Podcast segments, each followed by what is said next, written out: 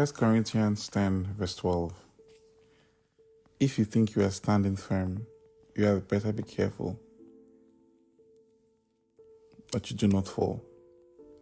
It says, If you think you are standing firm, you had better be careful that you do not fall. I'm actually reading from Good News Translation. Now, I've been thinking about this scripture for a long time now, and a lot of things come to come actually come to my mind. There are different scenarios where the scripture has come to my mind, you know, different times where I've had to remind myself of this particular scripture.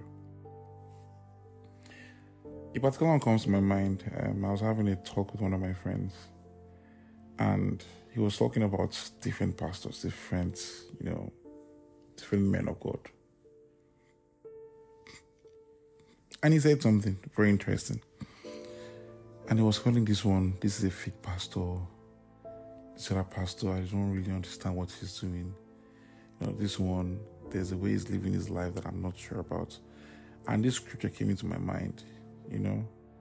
Because a lot of times, even myself subconsciously, I've done it as well. I'll come online and I'm seeing someone doing something that I really do not agree with, and it's a Christian, you know. I'm not talking about someone in the world now. I'm basically I'm primarily talking about people in the body of Christ. And I'm very quick to say, oh, this is ridiculous. A man of God with such high standards should not be doing this. You've heard that a lot, a lot of times. I even heard one of my very good friends say that if someone like that is your mentor, that how can you let someone like that be your mentor? That you're meant to look for someone else. You know, and it's, you know, it became very scary for me. Because I now asked myself a question. I said, if God should count all my sins against me, I know for a fact that I would not make the mark. I wouldn't be one of I won't be I wouldn't be amongst the people I, I would even say is called to serve. You know, probably just go into oblivion and not sing any song in church, not talk about anything else. Because I'm sure as a believer, some of us we've done things we're not proud of.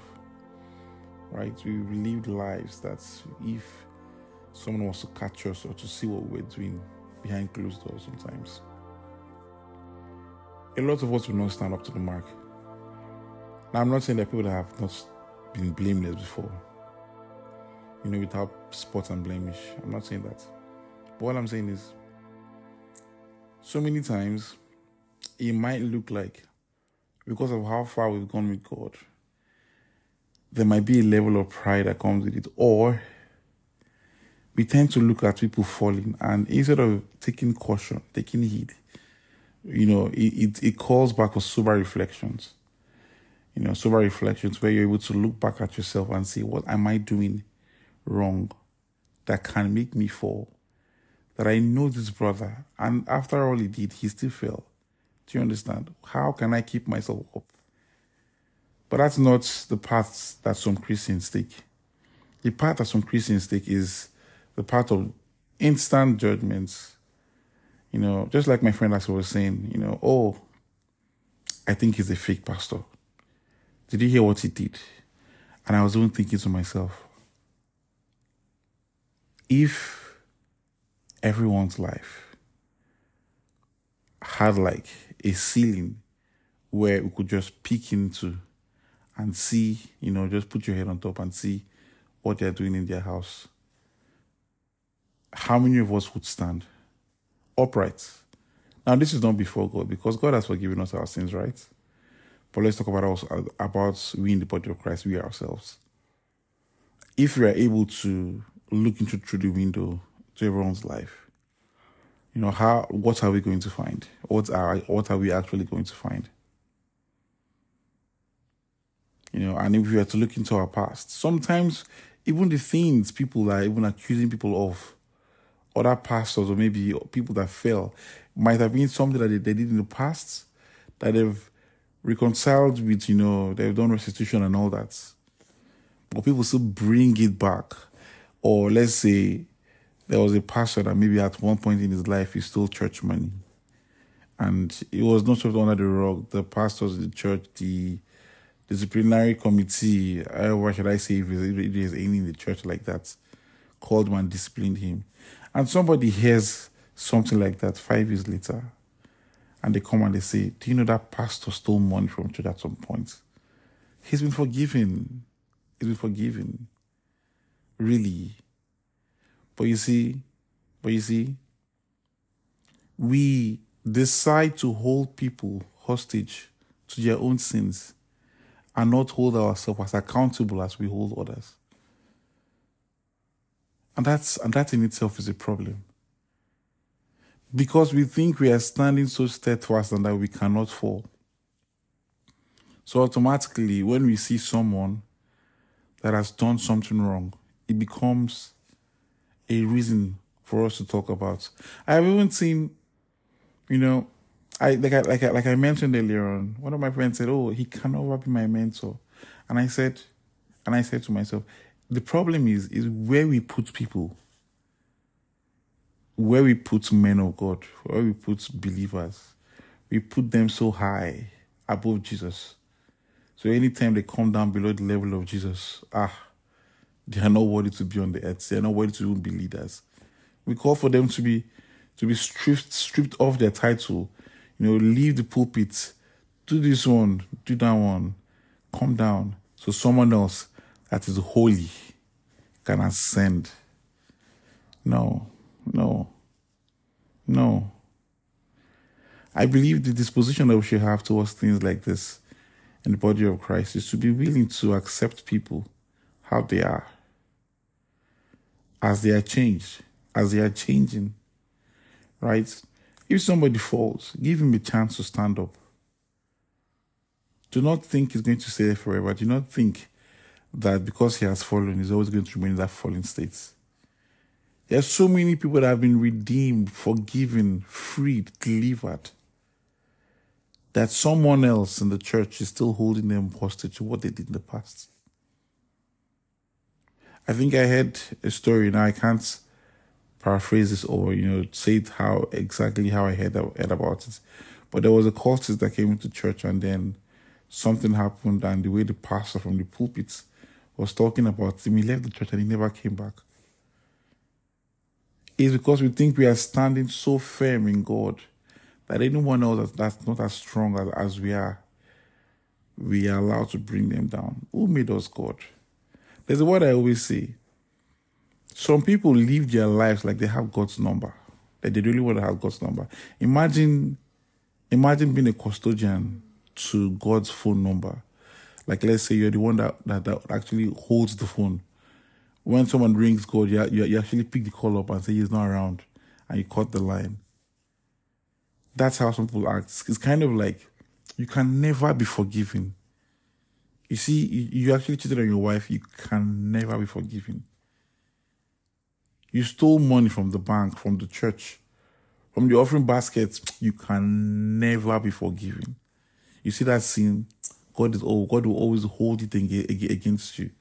Or is it the ones that will look at someone and say, You're not good enough? Not in words, but in action. They look at people and automatically they disqualify them based off how they think they are. Take heed lest you yourself will fall. It's because we think we are standing so upright. We think that we are too good. Too good. And we hold the Bible and we hold, we know everything about God. So no one else is allowed to access the knowledge we have of God.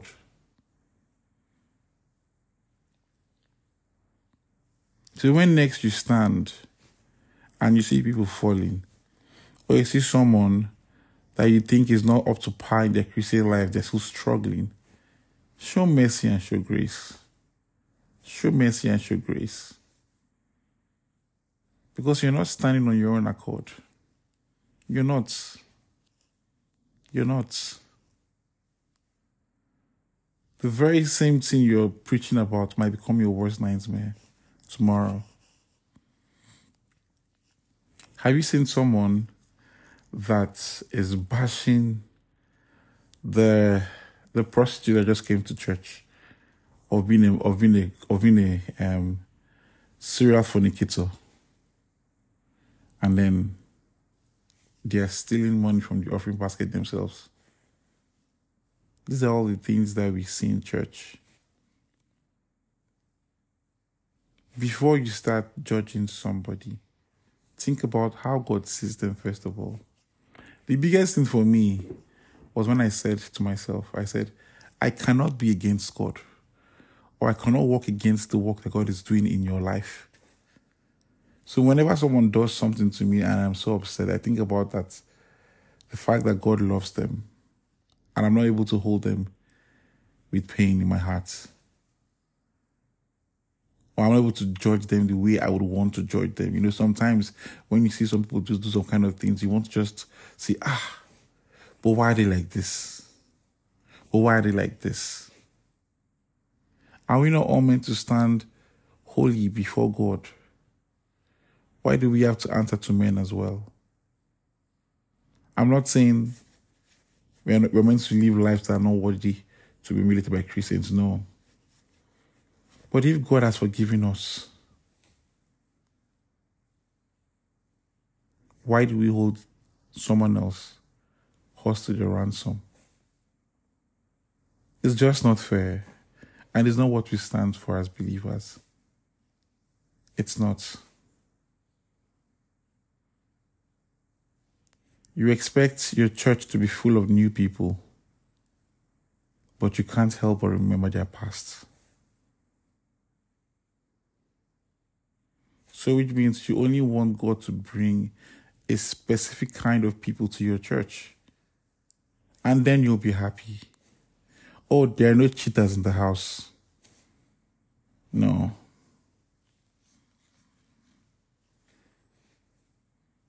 There's no one that backbites in the house. God, bring them in, but bring the ones that have good morals. Those are the ones you're able to cater to. God help us. God help us. God help us to see people how He sees them. And for us, this scripture is not about people. This scripture is about us it's it's it's a self-evaluation scripture. Evaluate yourself and see where you lack. And try to make sure you stand properly. Take heed so you do not fall. Be very careful. Be very careful. I just want to read, to read 13. It says, I'll start from 12 again. It says, If you think you are standing firm, you had better be careful that you do not fall. Every test that you have experienced is the kind that normally comes to people. But God keeps his promise, and he will not allow you to be tested beyond your power to remain firm. At the time you are put to test, he will give you the strength to endure it and to provide you with the way out. That's amazing. That's amazing. So even with the strength that God has given you to overcome your own trials and tribulations, don't you think God will give it to someone else that is struggling? So after God has given you the ability to overcome it, why can't you trust God to do the same thing you have spoken about your life for the next person? We need to apply more love and grace in the church in the body of Christ. More love, more grace in the body of Christ within ourselves. That as God is able to make me and keep me from falling, He said, If I think I stand, I should take heed lest I fall. But God will give me the power and the strength to handle that which, that which wants to make me fall. So, therefore, in that same grace that God has given to me to keep you from falling, I need to apply that same grace to my brother outside to keep him from falling. God help us as we uphold each other, as we lift one another up in the light of His grace. My name is Stanley Kyohari, and you've been listening to Lucy Talk Podcast. Thank you so much, and God bless you.